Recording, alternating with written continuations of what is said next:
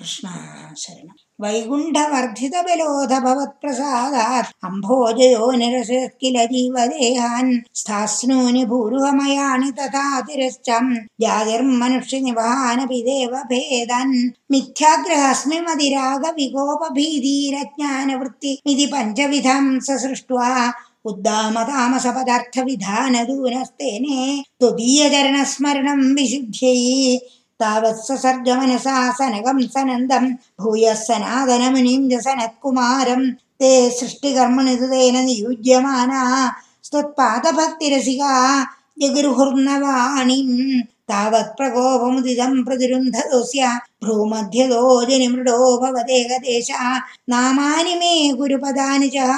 विरिञ्चेत्यादौ रुरोदगिर तेन सरुद्रनामा एकादशया च विभिन्नरूपं रुद्रं विधाय दयिता वनिताश्च दत्त्वा तावन्द्यदत्तजपदानि भवत्प्रणुन्नः प्राह प्रजाविरचनाय च सादरं तं रुद्राभिसृष्टभयदाकृतिरुद्रसङ्घ सम्पूर्यमान भुवनत्रयभीतचेदा मा मा प्रजासृज तपश्चरमङ्गलायेत्याचष्टतं कमलभोर्भवदीरिदात्मा तस्याथ सर्गरसिकस्य मरीचिरत्रिस्तत्राङ्गिरा कृतुमिनिः पुलः पुलस्त्या अङ्गादजायत भृगुश्च वसिष्ठदक्षौ श्रीनारदश्च भगवान् भवदङ्घ्रिदासा धर्माधिकानपि सृजन्नत कर्दमं च वाणीं विधाय विधिरङ्गजसङ्कुलोऽभूत् तुल्बोधितैः सनकदक्ष मुखैस्तनूजैरुद्बोधितस्त विरराम तमो विमुञ्चन्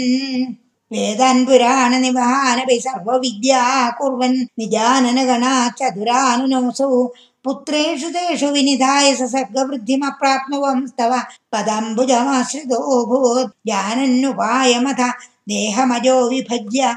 स्त्रीपुंसभावमभजन् मनुतद्वधुभ्यं। ताभ्यां च मानुषकुलानि विवर्धयं स्त्वं गोविन्द मारुतपुराधिप। रुन्धिरोगन्